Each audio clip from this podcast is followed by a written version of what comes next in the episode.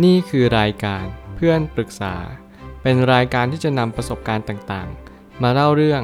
ร้อยเรียงเรื่องราว ให้เกิดประโยชน์แก่ผู้ฟังครับ สวัสดีครับ ผมแอดมินเพจเพื่อนปรึกษาครับ วันนี้ผมอยากจะมาชวนคุยเรื่อง หนังสือ The Emotion Code How to Resist Your Trap Emotions for Abundance Health Love and Happiness ของ Bradley Nelson ต้องบอกก่อนว่ามันเป็นหนังสือเกี่ยวกับ การที่เราจะถอดรหัสของอารมณ์ของเราเนี่ยแหละกลายมาเป็นสิ่งที่เราจะเรียนรู้ตัวเองได้ว่า แต่ละอารมณ์อะมันมีอะไรบ้าง ซึ่งตอนแรกที่ผมเลือกอ่านเนี่ยผมก็คิดว่ามันเป็นหนังสือจิตวิทยาทั่วไป แต่ปรากฏว่าคนเขียนเขาได้เน้นย้ำในเรื่องเกี่ยวกับการถอดรหัสของอารมณ์ มันหมายความว่าแต่ละอารมณ์เนี่ยมันมีความหมายแตกต่างกัน คุณจะต้องเรียนรู้ที่จะรู้ว่า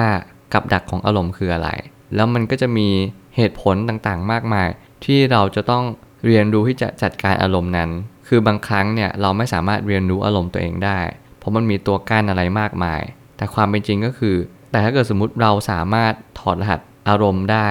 เราก็จะสามารถที่จะเป็นหนึ่งเดียวกันกับร่างกายของเราได้ทั้งหมดนั่นเอง สิ่งที่คนเขียนเน้นย้ำมากที่สุดก็คือ การที่เราสามารถจัดการปัญหา จัดการอารมณ์ และจัดการชีวิต ให้มันเป็นรูปแบบเดียวกัน ให้มันมีทิศทางเดียวกัน ไม่ใช่ว่าอารมณ์ไปทางหนึ่งความคิดไปอีกทางหนึ่ง และเราไม่สามารถที่จะจัดการมันได้เลย ส่วนใหญ่ที่คนเขียนเน้นย้ำก็คือ กับดักทางอารมณ์ ซึ่งผมก็จะเน้นย้ำมากๆว่า มันมีผลอะไรต่อความคิดของเรา และชีวิตของเราในระยะยาว ผมเลยตั้งคำถามขึ้นมาว่า หนังสือที่จะบอกเกี่ยวกับการถอดรหัสอารมณ์ในรูปแบบต่างๆ คุณจะเรียนรู้เกี่ยวกับอารมณ์ในรูปแบบต่างๆ ไม่ว่าจะเป็นบาดแผลทางจิตใจ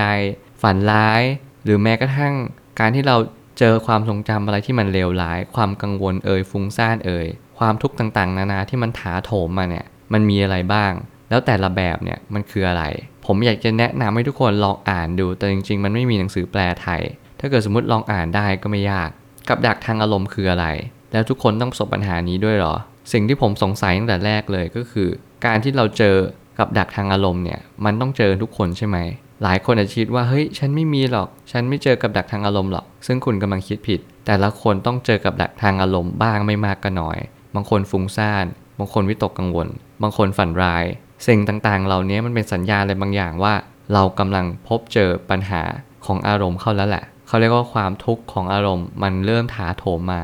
มาเป็นในรูปแบบต่างๆ ซึ่งจริงๆ คนเขียนเนี่ยเขาก็ได้เน้นย้ำว่ามันมีหลายรูปแบบที่จะแสดงออก และเขาก็ได้ สร้างอะไรต่างๆ มากมาย เพื่อจะเป็นตัวสอบทานตัวเราเองนั่นแหละว่าเราเป็นแบบนั้นจริง ๆ หรือเปล่า แล้วมันมีหนทางไหนแก้ได้บ้าง การจะเยียวยาอารมณ์ได้จะต้องรู้ก่อนว่าเราเจอกับดักอารมณ์อะไรบ้าง คุณจะต้องมีสติและรู้ว่าสิ่งที่เราทำเนี่ยเรากำลังประสบกับอะไรบ้าง อย่างแรกเลยที่เราจะมักจะเจอกันบ่อยมากที่สุดคือความวิตกกังวล คุณรู้ว่าคุณวิตกกังวลเพราะว่าอะไร แล้วเราจะส่งผลอะไรบ้าง อย่างเช่น กล้ามเนื้อ อย่างเช่น ฝันร้าย อย่างเช่นอะไรต่างๆ มากมายที่เราต้องเจอหลังจากที่เราวิตกกังวล เราไม่สามารถจัดการตัวเองได้ เรารู้สึกว่าทุกอย่างมันดูเลวร้ายไปหมดเลย เราอยากจะทำงานให้มันเสร็จๆไป เรากังวลว่างานเนี้ยมันกำลังจะเข้ามาเรื่อยๆและเรารู้สึกว่างานเนี้ยมันเกินกว่าที่เราจะรับไหว ทุกครั้งอารมณ์ที่มันถาโถมมาเนี่ยเรียกว่าโรควิตกกังวล อารมณ์พวกนี้เจอกับดักทางอารมณ์ที่เรียกว่า การที่เราไม่สามารถตระหนักรู้ได้ว่า การที่เราจะจัดการปัญหา ไม่ใช่ว่าเราต้องทำงานให้เสร็จ แต่เราต้องจัดการกับอารมณ์ตัวเองว่า เฮ้ย งานอะมันยังไม่เสร็จหรอก เพราะว่างานในชีวิตประจำวันเราไม่มีทางเสร็จสิ้นได้แน่นอน แต่เราเรียนรู้และมีสติกับมันว่า ถ้าเราจัดการกับปัญหาเฉพาะหน้าได้ เราก็จะต้องแก้ไปทีละเรื่องสองเรื่อง เราไม่ได้แก้ทีเดียวพร้อมกัน 10 เรื่อง เหมือนกันที่บางทีเรามีงานที่หัวหน้าสั่งมา เราก็อยากให้มันเสร็จๆไป เรากังวลหมดเลย บางคนกังวลถึงขั้นทำอะไรไม่ถูกเลย คือต้องทำงานของหัวหน้าให้เสร็จก่อน เราถึงจะสามารถทำอะไรต่อได้ ไม่ว่าจะเป็นรับลูกที่โรงเรียน หรือแม้กระทั่งคุยกับสามีหรือภรรยาที่บ้านก็ตาม บางคนวิตกกังวลถึงขั้นนั้น ต้องตามรู้อารมณ์ หนังสือเล่มนี้จะมีแบบทดสอบกล้ามเนื้อและตารางอารมณ์ที่เราประสบอยู่ ซึ่งเป็นสิ่งที่คนเขียนได้ทำตารางขึ้นมา แล้วก็เป็นแบบทดสอบกล้ามเนื้อว่า เราลองทดสอบกล้ามเนื้อแบบนี้ดู มันจะมีผล